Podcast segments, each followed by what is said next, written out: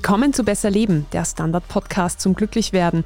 Ich bin Franziska Zeudel. Ich bin Selina Thaler. Ja, Selina, Martin und du, ihr habt ja immer wieder gewitzelt, dass wir eigentlich mal eine Hormon-Podcast-Folge machen sollten, weil wir so oft in unserer Recherche auf Hormone stoßen. Also das sind mhm. ganz oft Glückshormone oder Stresshormone. Voll, also ohne Hormone würden wir alle nicht funktionieren. Also es gibt aber eben auch Stoffe, die im Körper ähnlich wirken wie Hormone und da leider nicht so gute Sachen anrichten wie die Hormone, die wir jetzt so kennen oder schon besprochen haben.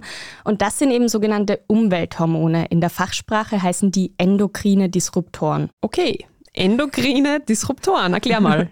ja, das klingt kompliziert. Eben im Prinzip ist es eine Bezeichnung für problematische Stoffe, die eben sehr ähnlich wirken wie Hormone. Endokrin ist auch die medizinische Bezeichnung für alles, was mit Hormonen zu tun hat.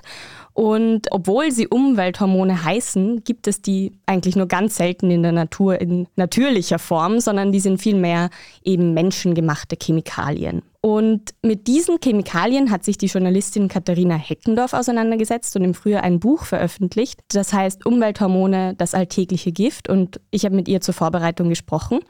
Und sie versucht jetzt seit zwei Jahren ungefähr so viele Quellen für Umwelthormone wie möglich aus ihrem Leben zu streichen. Und hat da auch einen Selbsttest gemacht, den man mal in der Zeit lesen konnte unter dem Titel Ohne Schadstoffe, ohne Spaß. Und sie erzählt, dass sie sich das alles viel leichter vorgestellt hat, als es am Ende war. Also sie dachte, sie verzichtet so ein bisschen auf Plastik und Kassenzettel und das war's dann. Aber das war es dann eben nicht. es war sehr unspaßig. Und nach wenig Spaß klingt es auch, wenn Heckendorf erzählt, mit welchen Umwelthormonen sie an dem Tag von unserem Gespräch bereits in Berührung gekommen ist. Und viele von uns natürlich auch kommen. Ich lasse sie mal erzählen. Also ich fürchte immer noch mehr, als mir lieb ist. Also du hast gesagt, es ist jetzt kurz nach elf. Ich hatte heute Morgen ein Schokocroissant und ein Tee. Beides war aber bio. Ich habe geduscht und mich ein bisschen geschminkt, aber mit Naturkosmetik bzw. selbstgemachten Kosmetikprodukten. Ich nehme an, das war relativ unproblematisch. Was aber problematisch sein könnte, ist, die Luftqualität ist hier in Hamburg heute laut Wetter-App nur mäßig und in dem Feinstaub können eben auch endokrine Disruptoren vorkommen und damit bin ich wahrscheinlich in Kontakt gekommen. Und außerdem wohne ich hier in einer Mietwohnung und da gibt es einige Baumaterialien, die nicht so toll sind. Zum Beispiel den PVC-Boden in der Küche, der wahrscheinlich Weichmacher ausdünstet. Und wenn ich jetzt an die Durchschnittsperson denke, da wäre jetzt auf jeden Fall der konventionell angebaute Kaffee dabei gewesen, wo Pestizide drin waren. Ich hätte ein Frühstück gehabt, wo zum Beispiel Bisphenole aus der Käseverpackung in den Käse übergegangen wären. Ich hätte Parabene oder Benzophenone aus der Kosmetik mir irgendwo hingeschmiert. Ja, und da kommt halt im Laufe des Tages einiges zusammen. Okay, ich merke jetzt schon, ich werde aus dieser Folge völlig paranoid hinausgehen. Bin jetzt schon am Schauen, welche Materialien mir so nahe kommen. Aber mhm. Selina, jetzt erzähl mal, was genau sind denn diese endokrinen Disruptoren, also diese Umwelthormone? Ja, wie schon erwähnt, sind das jetzt keine echten Hormone, sondern eben problematische Stoffe, deren Struktur unseren körpereigenen Hormonen extrem ähnlich sind. Und deshalb können die auch unseren Hormonhaushalt eben dieses endokrine System durcheinander bringen und Erkrankungen fördern. Wie viele von diesen Stoffen es wirklich gibt, da ist sich die Forschung nicht ganz einig. Die WHO, also die Weltgesundheitsorganisation, schätzt, dass es rund 800 Substanzen sind, also schon sehr viele. Andere WissenschaftlerInnen sprechen von mindestens 1500, also fast die doppelte Anzahl. Und diese Range oder diese Schätzungen, warum die so auseinandergehen, das liegt daran, dass einfach nicht alle Chemikalien überhaupt dahingehend überprüft werden, ob sie jetzt so hormonwirksam sind oder nicht. Du hast jetzt vom Hormonhaushalt gesprochen und dass diese Stoffe eben hormonähnlich wirken. Bevor wir jetzt auf diese einzelnen Stoffe eingehen, ein paar von den 800 können wir ja vielleicht besprechen, sollten wir mal klären, was ist eigentlich die Funktion von Hormonen? Ja, Hormone sind eigentlich die heimlichen Herrscher oder Herrscherinnen über unseren Körper. Sie heißen ja auch Botenstoffe und steuern als solche die Vorgänge im Körper. Sie sind zum Beispiel dafür verantwortlich, dass wir essen und trinken. Sie regeln den Zuckerstoffwechsel, den Fettstoffwechsel. Sie setzen in Stresssituationen Superkräfte frei. Also wir wissen das, wir können dann plötzlich viel mehr geben. Hormone regulieren auch die Entwicklung des Babys im Mutterleib, den Hormonzyklus, diese ganze Sexualentwicklung. Das ist eh das, glaube ich, das, was viele von uns noch so aus der Schule kennen. Aber auch das Knochenwachstum, der Muskelaufbau, die geistige Aktivität, all das sind Dinge, die zum Beispiel von Hormonen beeinflusst werden. Und wie genau funktionieren die? Wie genau machen die das? Ich breche das jetzt nochmal ein bisschen runter. Der Großteil der Hormone wird über das Blut transportiert. Wir haben ungefähr 150 körpereigene hormonelle Botenstoffe, die heute bekannt sind. Die Forschenden vermuten, dass das noch mehr sind. Aber wie funktioniert das jetzt? Im Prinzip ist das so ein Schlüssel-Schloss-Prinzip. Es gibt auch andere Prinzipien, aber bleiben wir mal bei dem. Und setzt sich da jetzt ein Hormon auf so einen Rezeptor, löst das irgendeine Wirkung aus. Wenn da jetzt ein Umwelthormon daherkommt, dann glaubt halt der Körper, okay, das ist ein Hormon, ich mache jetzt eine Wirkung. Es kann aber sein, dass dieses Umwelthormon eben die Wirkung verstärkt oder abschwächt. Und so können dann Erkrankungen entstehen, zum Beispiel Schilddrüsenerkrankungen. Die Schilddrüse ist ja ganz wichtig für Hormone, aber auch Diabetes oder Fettstoffwechselstörungen. Wie das jetzt wirklich funktioniert, also welcher Stoff konkret welche Wirkung auslöst, das lässt sich bisher nur vermuten. Aber was man eben weiß, ist, dass dieses System recht anfällig ist. Also das Hormonsystem braucht nur ganz wenige Mengen, damit es reagiert. Das heißt, nur ganz winzige Mengen reichen aus, um so eine Wirkung auszulösen. Also ich habe da gelesen, da geht es um Millionstel oder Billionstel Gramm. Das kann man sich irgendwie gar nicht vorstellen. Mhm. Aber wenn man das jetzt so verdeutlichen will, dann wäre das, als würde man so einen Wassertropfen in ein Sportbecken tropfen und dann würde sich schon die Zusammensetzung verändern. Das heißt, so ein Umwelthormon kann da schon in einem winzigsten Bereich eben Veränderungen auslösen in unserem Körper. Mhm. Und hast du ein paar Beispiele von solchen bösen Stoffen? Ja, eben nicht alle 800 und auch nicht so viele, sonst wird es wieder ein bisschen trocken. Aber was vielleicht vorher noch wichtig ist zu klären, diese Stoffe haben oft mehrere Bezeichnungen was sie eben oft schwerer zu entdecken macht. Das ist sicher auch so ein bisschen ein Schlupfloch von der Industrie, die diese Stoffe herstellt, um sie einfach so zwischen so kryptischen, chemischen Namen zu verstecken, wo sich niemand irgendwas drunter vorstellen kann. Ich beziehe mich da jetzt auf die gängigsten Namen, die Katharina Heckendorf auch in ihrem Buch angeführt hat. Nämlich ist das Benzophenon, dann die Bisphenole wie BPA kennt man, dann Weichmacher, Parabene, Flammschutzmittel, Silikone und sogenannte per- und polyfluorierte Chemikalien. Die kennt man auch als PFOs und PFOAs. Und das sind zum Beispiel alles Umwelthormone. Mhm. Und jetzt nochmal zum Mitschreiben, wo sind die alle drinnen? Ja, leider quasi überall. Es klingt ziemlich ernüchternd und ich hoffe, wir schüren da jetzt auch keine Panik, weil es ist irgendwie sehr schwer, die müssen nicht immer gekennzeichnet werden, zum Beispiel auf Lebensmittelverpackungen gibt es keine Richtlinien, aber auch bei Baumaterialien oder so Küchenutensilien aus Plastik. Aber schauen wir uns vielleicht mal die Stoffe an sich an. Also Bisphenol ist eine der ersten Substanzen, von der bekannt wurde, dass sie ähnlich wirkt wie das weibliche Sexualhormon Östrogen oder diese Wirkung eben nachahmen kann. Und es gilt auch als eine der meistverwendeten Chemikalien weltweit. Also man kann das fast in jeder menschlichen Urinprobe nachweisen, was ich ziemlich krass finde. Das heißt, es ist einfach überall. Und kürzlich hat eine Studie der Uni Lausanne in der Schweiz ergeben, dass jedes zweite Schweizer Kleinkind zwischen sechs Monaten und drei Jahren Rückstände von solchen problematischen Stoffen wie eben Bisphenole oder Weichmacher im Körper hat. Wo findet man das jetzt also überall? In Kassenzetteln oder Kontoauszügen, alle diese auf diesem komischen Thermopapier gedruckten Sachen, in Brillen, Computergehäuse, eben Lebensmittelverpackungen. Wobei hier gibt es so eine kleine Ausnahme. BPA wurde für Produkte für Kleinkinder verboten aber eben in Lebensmittelverpackungen nicht. Das heißt, es ist alles so ein bisschen absurd. Dann so Kunststoffgeschirr, auch diese ganzen Innenbeschichtungen zum Beispiel von Dosen, so Konserven, von Deckeln, von Flaschendeckeln, aber auch in Wasserleitungen oder Weinfässern sind fast überall drinnen. Und es muss nicht immer BPA sein. BPA ist nämlich in, recht in Verruf geraten eben. Und Deshalb wird es oft durch so ähnliche Stoffe ersetzt, die heißen dann BPS oder BPF. Auch wenn jetzt drauf steht, ohne BPA auf einem Produkt kann trotzdem Bisphenol drinnen sein. Okay, und welche Stoffe gibt es noch? Es gibt dann noch die Weichmacher, die kennen wir, glaube ich, auch. Also die sind zum Beispiel eben in diesen PVC-Böden drinnen, aber auch in Kabeln, Kunstledersofas, Lacke, aber eben auch Spielzeug aus so Weichplastik. Wie der Name schon sagt, sie sind dazu da, dass so spröde Kunststoffe weich gemacht werden. Aber auch in der Pharmaindustrie sind sie immer wieder drinnen in so Kapseln. Die die Wirkung erst im Magen-Darm-Trakt freisetzen sollen oder medizinische Schläuche. Und was bei denen eben so das Ding ist, ist, dass die gerne ausdünsten oder in Flüssigkeiten übergehen. Das heißt, wenn wir so einen PVC-Boden haben, dann kann das sein, dass diese Partikel in den Hausstaub übergehen, wir das dann wieder über die Luft einatmen. Und gerade Kleinkinder zum Beispiel, die am Boden spielen, sind dann oft besonders belastet, weil da so viel von diesen Umwelthormonen herumliegen, sozusagen. Es ist auch so, dass in der EU einige von diesen alten Weichmachern, die es gegeben hat, reguliert wurden, aber es steigt auch wieder die Produktion von neuen.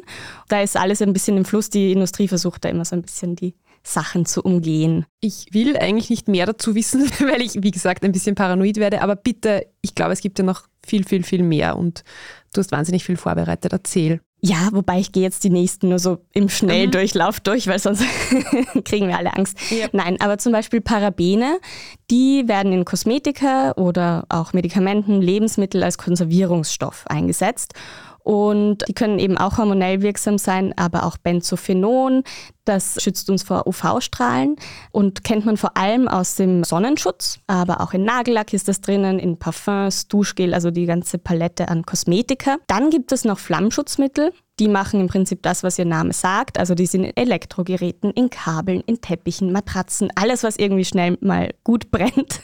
Und solche Flammschutzmittel, die reichern sich, so wie die anderen Umwelthormone, auch natürlich auch in der Umwelt an und können dann so wieder in den Kreislauf und letztlich in den Menschen kommen. Dann gibt es noch Silikone. Die erkennt man zum Beispiel auf Verpackungen immer am Ende mit Kone oder Xane. Also man kennt das aus Cremes für Faltenfüller und irgendwie glatte Haut, aber auch fürs Fugenabdichten im Badezimmer.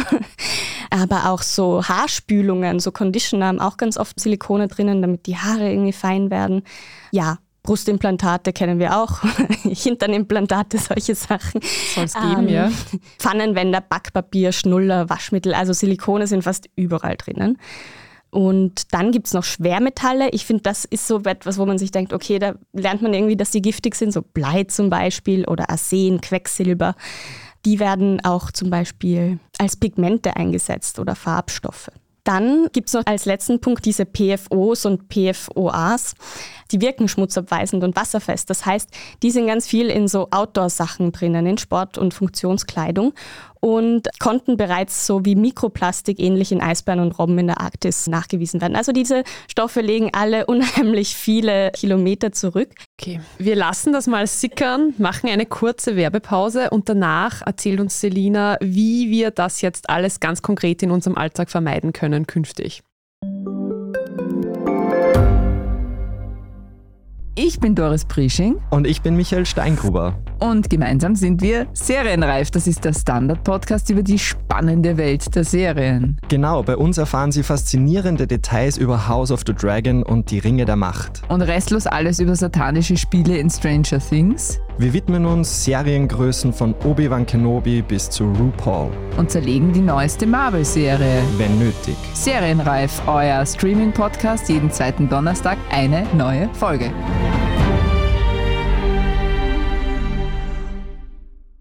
Selina, vor der Pause haben wir uns ja über die jeweiligen Stoffe im Detail unterhalten. Also zusammengefasst, was machen diese Umwelthormone mit uns? Ich glaube, es ist schon so ein bisschen durchgekommen, leider nichts Gutes. Also die WHO sieht endokrine Disruptoren, um mal dieses komplizierte mhm. Wort zu verwenden, als globales Gesundheitsrisiko. Allein in Europa werden die ausgelösten Kosten durch Krankheiten oder körperliche Fehlstellungen auf mindestens 163 Milliarden Euro jährlich geschätzt. Das hat ein Forscherinnen-Team vor sechs Jahren herausgefunden. Und dieses Team hält es eben auch sehr wahrscheinlich laut seiner Studie, dass Umwelthormone für zahlreiche Erkrankungen und Funktionsstörungen mitverantwortlich sind. Also zum Beispiel Unfruchtbarkeit, Endometriose, Hodenhochstand, aber auch Diabetes, Krebs, ganz viel so Hodenkrebs, Nierenkrebs, Brustkrebs, Prostatakrebs, aber auch starkes Übergewicht. Oft werden diese Umwelthormone auch künstliche Dickmacher genannt weil die eben in den Fettstoffwechsel eingreifen. Aber auch Entwicklungsstörungen, zum Beispiel ADHS und Autismus werden damit oft in Zusammenhang gebracht, aber auch Minderung des IQs und eben eine verbundene geistige Behinderung können diese Stoffe auslösen. Und gibt es dazu auch tatsächlich Studien? Ja, auf jeden Fall. Vieles davon eben sind auch Vermutungen, weil es eben keine eindeutigen Zusammenhänge gibt. Es wäre eben schwierig zu sagen, dass eine Substanz genau das auslöst. Und oft hängen ja auch mehrere Faktoren zusammen oder mehrere Chemikalien, die dann zusammenspielen. Oft liegt auch ein sehr langer Zeitraum zwischen dem Zeitpunkt, wo man mit der Chemikalie in Kontakt kommt und eben dem Ausbruch der Krankheit. Und Katharina Heckendorf zum Beispiel weist auch darauf hin, dass es sein kann, dass sie jetzt in dem Buch einzelne Stoffe verteufelt, die sich irgendwann als harmlos herausstellen, aber Gewissheit wird die Wissenschaft erst in einigen Jahren haben. Und laut ihren Recherchen sind bisher weniger als 5 Prozent aller bekannten endokrinen Disruptoren untersucht, also unheimlich wenig. Mhm. Und weiß man, wem diese Stoffe ganz besonders schaden? Ja, also es hängt vor allem davon ab, wie extrem die Auswirkungen sind, wann der Körper dem Gift ausgesetzt war. Ich nenne es jetzt mal Gift. Zum Beispiel gerade wenn ein Embryo heranwächst, ist das Hormonsystem besonders anfällig und deshalb kann man sagen, je jünger, desto schlimmer. Also auch Langzeitstudien, die die Belastung in Deutschland untersucht haben, haben gezeigt, dass Kinder eben stärker mit Weichemachern belastet sind, was vielleicht auch in diesem Spielzeug und so liegen kann, als Jugendliche und Jugendliche mehr als Erwachsene. Und was ich auch krass finde, ist, dass bereits Mädchen höher belastet sind als Buben wegen der ganzen Kosmetika. Und das fängt ja auch immer früher an, Schminken oder irgendwelche Bodylotions, die ähm, nach Zuckerwatte riechen oder so. Und eben deshalb sind auch im Laufe ihres Lebens Frauen viel mehr belastet als Männer. Auch Menstruationsprodukte zum Beispiel können da gefährlich sein, sage ich jetzt mal, weil die halt auch über Stundenkontakt direkten Kontakt zur Schleimhaut haben, also viel schneller auch ins Blut dann gelangen, logischerweise. Das heißt, da gibt es auch noch so ein bisschen eine Geschlechterungerechtigkeit. Mhm. Jetzt sagst du es eh schon, über die Schleimhaut wird das aufgenommen. Vorher hast du vom Hausstaub gesprochen, der eingeatmet wird. Welche Möglichkeiten gibt es denn noch, dass diese Stoffe in unseren Körper kommen? Mhm. Genau, also wie du richtig schon gesagt hast, die Luft, eben auch die Haut und die Schleimhäute, die Nahrung.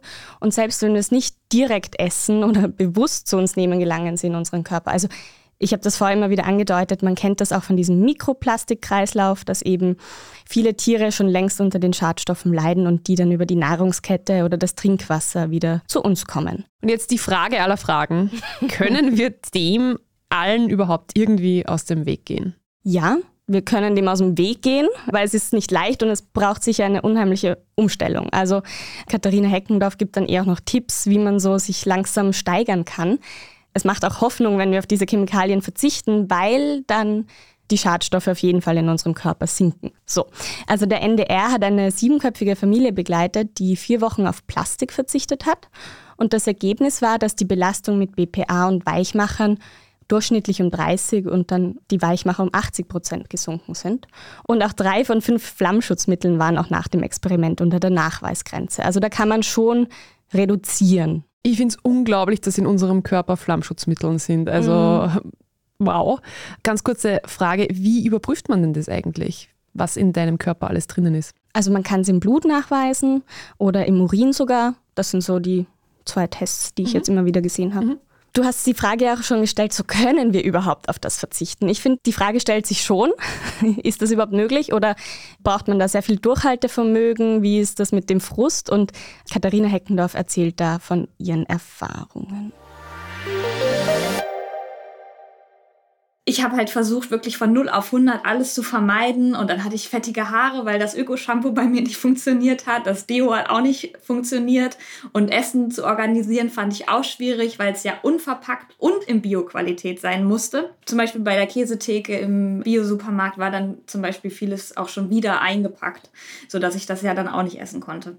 Und bei Kosmetik, das weiß ich halt heute, kann man das gar nicht so von heute auf morgen machen weil man sich auch erstmal so ein bisschen mit diesen Produkten auseinandersetzen muss. Und auch wenn man super radikal darauf achtet, gibt es halt immer Bereiche, wo man es einfach nicht wissen kann, weil es keine Kennzeichnungspflichten gibt. Ja, also was ich bestätigen kann, es wird irgendwann leichter. Teile aber deine Einschätzung, dass da halt Motivation und Frustration total nah beisammen liegen. Also auf der einen Seite fühlt man sich total machtlos, auch zum Beispiel, weil viele Schäden in mir ja schon passiert sind. Also ich habe ja nicht immer so gelebt und bei den endokrinen Disruptoren ist halt das Gruselige auch, dass sogar das relevant ist, was eben meine Mutter zum Beispiel in der Schwangerschaft gegessen hat, womit sie sich eingecremt hat und daran kann ich eben nichts mehr ändern. Und auf der anderen Seite ist eben diese, wenn man dann in die Zukunft blickt, das, was mir eigentlich Motivation ist, weil das, was ich heute, heute esse oder das, was eine schwangere Person isst oder zu sich nimmt, hat einfach große Auswirkungen auch oder kann große Auswirkungen darauf haben, wie gesund das Kind mal irgendwann auf die Welt kommt. Das ist, finde ich, einfach eine große Motivation zu sagen, wir müssen mit Chemikalien anders umgehen, als wir das gerade tun. Also die Katharina Heckendorf, die spricht ja jetzt auch davon, Bio einzukaufen zum Beispiel. Und das finde ich ja spannend, weil das ist ja nicht nur gut für quasi in Anbetracht von Umwelthormonen, sondern auch sonst recht gut für die mhm. Welt.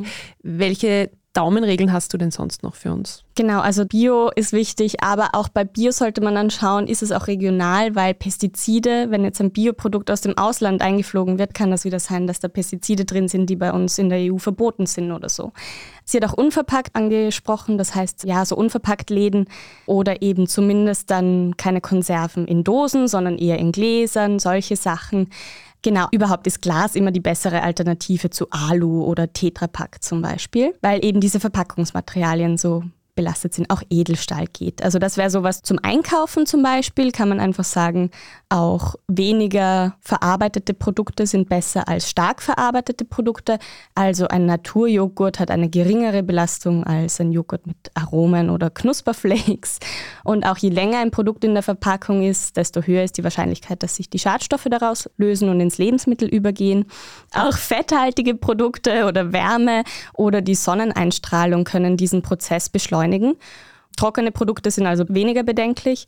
Und sie meint auch zum Beispiel, dass große Verpackungen besser sind als viele kleine, weil natürlich einfach mehr Inhalt weniger Plastik berührt. Genau, das wäre sowas, was das Essen angeht. Jetzt wissen wir grundsätzlich eh alle, wie es gehen würde, aber der Anfang ist halt schwer. Was sagt denn da die Katharina Heckendorf dazu?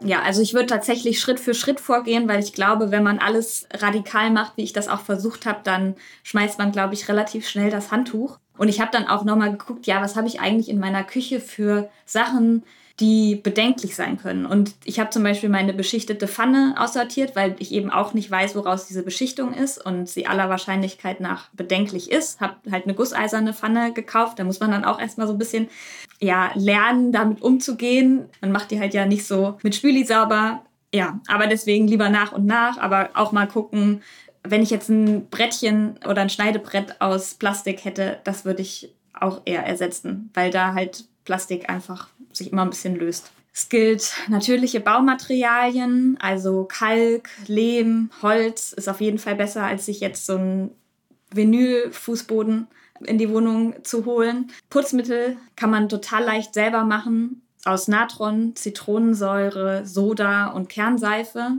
Und bei Kosmetik und Waschmitteln würde ich sagen, lieber mal genau gucken, was da eigentlich drin ist. Also zum Beispiel mit den Apps CodeCheck oder ToxFox, da kann man die Barcodes scannen und da kriegt man relativ einfach angezeigt, was da drin ist. Und dann kann man ja mal versuchen, nach und nach zu reduzieren und beim Neukauf darauf zu achten, dass da eben nicht so viele Schadstoffe drin sind. Tendenziell ist es auch so, dass Naturkosmetik schon besser ist als konventionelle Kosmetik in der Hinsicht.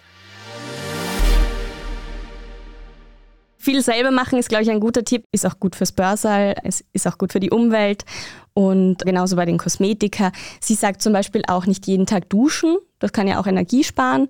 Man verwendet dann einfach weniger Produkte oder nicht immer Parfum verwenden, vielleicht weniger die Haare waschen oder sich überlegen, brauche ich jetzt wirklich dieses 48 Stunden Power Deo oder reicht irgendwie auch was anderes, je nach Ansprüchen natürlich. An dieser Stelle ein kurzer Verweis auf unsere Energiesparfolge aus dem Sommer. Und auch, wir hatten im Sommer auch eine wahnsinnig spannende Folge mit Petra Rust, einer Ernährungswissenschaftlerin, die uns darüber erzählt hat, wie man sich gesund und auch günstig ernähren kann. Da fällt da auch sehr, sehr vieles rein. Also es ist jetzt nicht nur gut für den Körper, sondern eben auch gut für die Umwelt im besten Fall. Mhm. Ich finde auch überhaupt, es ist eigentlich auch so ein bisschen eine Konsumkritik, also einfach so zu einem nachhaltigeren Lebensstil auch. Jetzt möchte ich ab morgen so an ein paar kleinen Schrauben drehen, jetzt nicht alles ganz radikal umstellen. Was soll ich denn jetzt machen? Ja, also wie Oft bei unseren Themen ist immer dieses Schritt für Schritt, glaube ich, ein ganz guter Tipp. Also Vielleicht hangelt man sich von Zimmer zu Zimmer vor und sagt, ich fange irgendwie mit der Küche an, weil auch gerade die Lebensmittel ja etwas sind, was wir direkt in uns aufnehmen und jetzt nicht so wie ein Shampoo oder eine Creme über die Haut, was ja natürlich schon nochmal was anderes ist. Und das rät zum Beispiel auch Katharina Heckendorf. Gerade da kann man einfach viel machen bei den Lebensmitteln sind eben auch so Tipps, die man schon auch von anderen Themen irgendwie gehört hat, eben das mit dem Bio, unverpackt, all diese Dinge. Mhm, eben radikal irgendwas verändern, das geht halt meistens schief. Das wissen wir ja auch von ganz vielen anderen Folgen. Siehe Sport. Und das überfordert einen auch ja. total. Dann denkt man sich, oh Gott, ja. lass ich gleich bleiben. Es könnte sehr frustrierend sein. Aber jetzt nochmal ganz kurz zurück zum wissenschaftlichen Teil. Wo liegen denn jetzt eigentlich die Grenzwerte? Ab wann ist das, was ich aufnehme, eigentlich schädlich? Ja, das kann man sehr schwer sagen. Es gibt nämlich keine wirklichen Grenzwerte oder einheitliche Regeln, wie man jetzt damit umgehen soll. Also es gibt schon welche, aber die sind einfach nicht einheitlich. Und für Recycling oder Recyclingprodukte gelten zum Beispiel nochmal nachlässigere Grenzwerte, obwohl das eigentlich wissenschaftlich nicht gedeckt ist, dass die jetzt weniger schädlich sind. Es gibt auch Bestrebungen von einzelnen Ländern und auch der EU, da etwas zu ändern. Die sind aber laut Heckendorf viel zu lasch. Also es ist eben ein sehr, sehr großer Dschungel irgendwie. Manche Stoffe brauchen unheimlich lange, bis sie abgebaut sind. Also da reden wir von Monaten und Jahren. Andere nur ein paar Stunden oder Tage. Und trotzdem kann man irgendwie nie sagen, jetzt bin ich auf Null, weil wir ja täglich neue Schadstoffe zuführen und die Konzentration im Körper deshalb recht konstant bleibt. Was auch noch spannend ist, ist, manche Stoffe werden im Fettgewebe angereichert. Das heißt, wenn man dann abnimmt, werden diese Stoffe wieder freigesetzt. Und das kann dann auch eine Gefahr sein. Das hat zum Beispiel eben eine koreanische Studie gezeigt mit diesem Abnehmeffekt. Was man auch nicht vergessen darf, wenn es um diese Grenzwerte geht und Umwelthormone, ist dieser Spruch, die Dosis macht das Gift. Das gilt da nicht. Das haben ganz viele Studien gezeigt weil auch eben, wie wir schon am Anfang gesprochen haben, so niedrige Dosen eben oft auch eine Wirkung auslösen kann. Und es kann eben auch sein, dass sich die Effekte verstärken, einfach weil man mehrere Chemikalien im Körper hat und da dann sich das addiert sozusagen, wenn man da verschiedene Stoffe hat. Und was ich mich jetzt eigentlich schon die ganze Zeit frage, warum sind diese Stoffe eigentlich nicht illegal? Ja, gute Frage. Es wurde schon in den 60ern auf die Gefahr von Pestiziden für die Umwelt hingewiesen. Da gab es diesen Silent Spring, das war so ein Buch, das die Vögel immer zwitschern, weil sie nichts mehr zu fressen haben und so weiter. Also da ist dieser ganze Kreislauf irgendwie so ein bisschen erklärt worden. Und trotzdem ist irgendwie nicht viel passiert. Also das war das Beispiel Pestizide. Das liegt auch daran, weil es einfach eine sehr große Lobby gibt für diese problematischen Stoffe und sich einfach viel Geld damit verdienen lässt. Und da wurden auch schon strengere Regulierungen verhindert oder verzögert. Und es tut sich irgendwie einfach wenig. Also Heckendorfs Recherchen zeigen da zum Beispiel, dass die Dossiers, die zu diesen Stoffen verfasst werden, einfach voll viele Lücken haben oder fehlerhaft sind, dass die Stoffe nicht ausreichend getestet werden, bevor sie auf den Markt kommen. Auch weil die Industrie nicht wirklich Sanktionen zu befürchten hat, wenn sie es nicht tun. Und es kommt eben zu so Absurditäten, wie ich vorher schon hingewiesen habe, dass dann die Babyfläschchen kein BPA enthalten dürfen, aber weiß nicht, die Paprika Tricolore, die immer so eingepackt sind in diesem Sackerl, schon zum Beispiel. Und viel wird eben auch beschönigt und verharmlost. Also da steht zum Beispiel dann, dass Hormone in der Kosmetikverordnung verboten sind und deshalb auch nicht eingesetzt werden. Aber hormonwirksame oder hormonähnliche Stoffe. Ich glaube, das Problem ist einfach auch, dass wir alle relativ wenig Ahnung von Chemie haben. Mhm und es wahnsinnig aufwendig ist, oder? Also ja. ich, du hast das eh schon gesagt, dass man das mal recherchiert, was ist in meiner Tagescreme, was ist in meinem Make-up, das ist ja wahnsinnig aufwendig. Mhm. Man müsste im Prinzip eine Inventur zu Hause ja, machen. Ja, und total viel wegwerfen, Voll. ganz sicher, ja. ja. Und da ist dann auch wieder die Frage, okay, was ist jetzt nachhaltig und so weiter. Aber ja, klar. Und Heckendorf plädiert zum Beispiel auch dafür, dass die Menschen eigentlich viel besser informiert mhm. werden sollten. Also dass die Regierungen auch Informationskampagnen machen und da eben eher präventiv auftreten, als irgendwie dann nur zu reagieren, sobald irgendwas auftaucht, was schädlich ist sozusagen. Mhm. Ja. Also jetzt nochmal zusammenfassend, damit man den Stoffen so gut wie möglich aus dem Weg gehen kann, was sind so deine Top-Tipps? Da verweise ich gleich auf unsere Expertin, die Katharina, die hat die nochmal schön zusammengefasst. Dadurch, dass halt viele Sachen nicht gekennzeichnet sind, muss man sich so ein bisschen Daumenriegeln überlegen und halt gucken, wo stecken wahrscheinlich Schadstoffe drin und wo stecken wahrscheinlich keine Schadstoffe drin. Plastik und mit Plastik beschichtetes sollte man vermeiden. Man sollte eher Bio-Lebensmittel kaufen, weil da eben keine Pestizide eingesetzt werden. Man sollte lieber unverpackte Sachen kaufen, Konserven vermeiden und lieber Glasbehältnisse, zum Beispiel für Joghurt und eher frisch kochen denn verarbeitete Lebensmittel laufen halt durch mehr Plastikschläuche und so weiter und haben deswegen eine höhere Wahrscheinlichkeit, dass sie eben mit Schadstoffen belastet sind. Ich versuche mir weniger Neues anzuschaffen, mehr zu reparieren, mehr Secondhand zu kaufen, weil da viele Schadstoffe eben dann auch schon rausgewaschen sind oder ausgedünstet sind. Genau, und man sich halt mit neuen Produkten immer auch neue Schadstoffe ins Haus holen kann. Wie wir eh schon festgestellt haben, im besten Fall nützt unser Verhalten nicht nur uns selbst, sondern auch der Umwelt und auch der Geldbörse. Auch nicht so schlecht in Zeiten wie diesen. Mhm. Aber dennoch muss man, glaube ich, wenn man das umstellen will, damit rechnen, dass man viele Dinge auch vermissen wird, einfach weil man irgendwie keinen guten Ersatz findet oder es einfach unheimlich aufwendig ist, so einkaufen zu gehen zum Beispiel. Ja, was sagt denn die Katharina Heckendorf dazu? Also es war am Anfang schon eine totale Umstellung. Was man so ein bisschen vermisst, ist quasi so eine Leichtigkeit.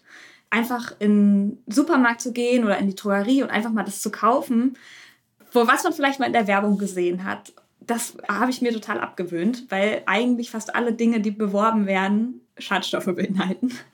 ja, und was ich heute noch vermisse, ist zum Beispiel Parfüm.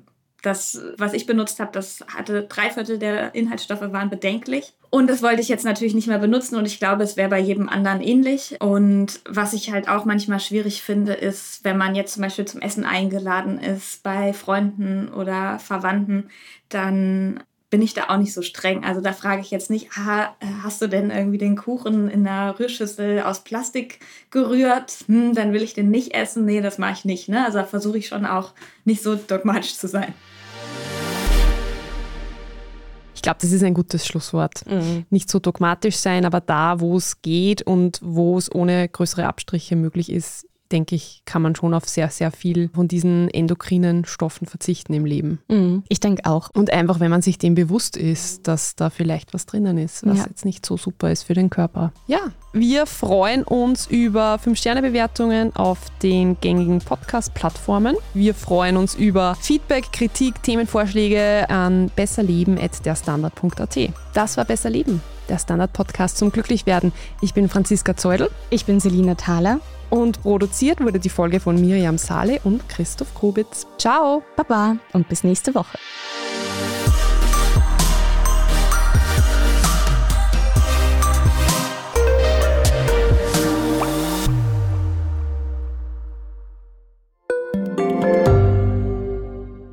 Frisst die Inflation mein Erspartes auf?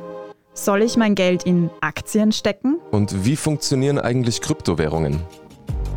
Im neuen Standard-Podcast Lohnt sich das? sprechen wir über alles rund ums Thema Geld und Geldanlage. Wie man in Aktien investiert und was genau hinter einem NFT steckt. Im Gespräch mit ExpertInnen gehen wir jede Woche diesen und vielen weiteren Fragen auf den Grund. Lohnt sich das? Der Standard-Podcast über Geld findet ihr auf derstandard.at und überall, wo es Podcasts gibt.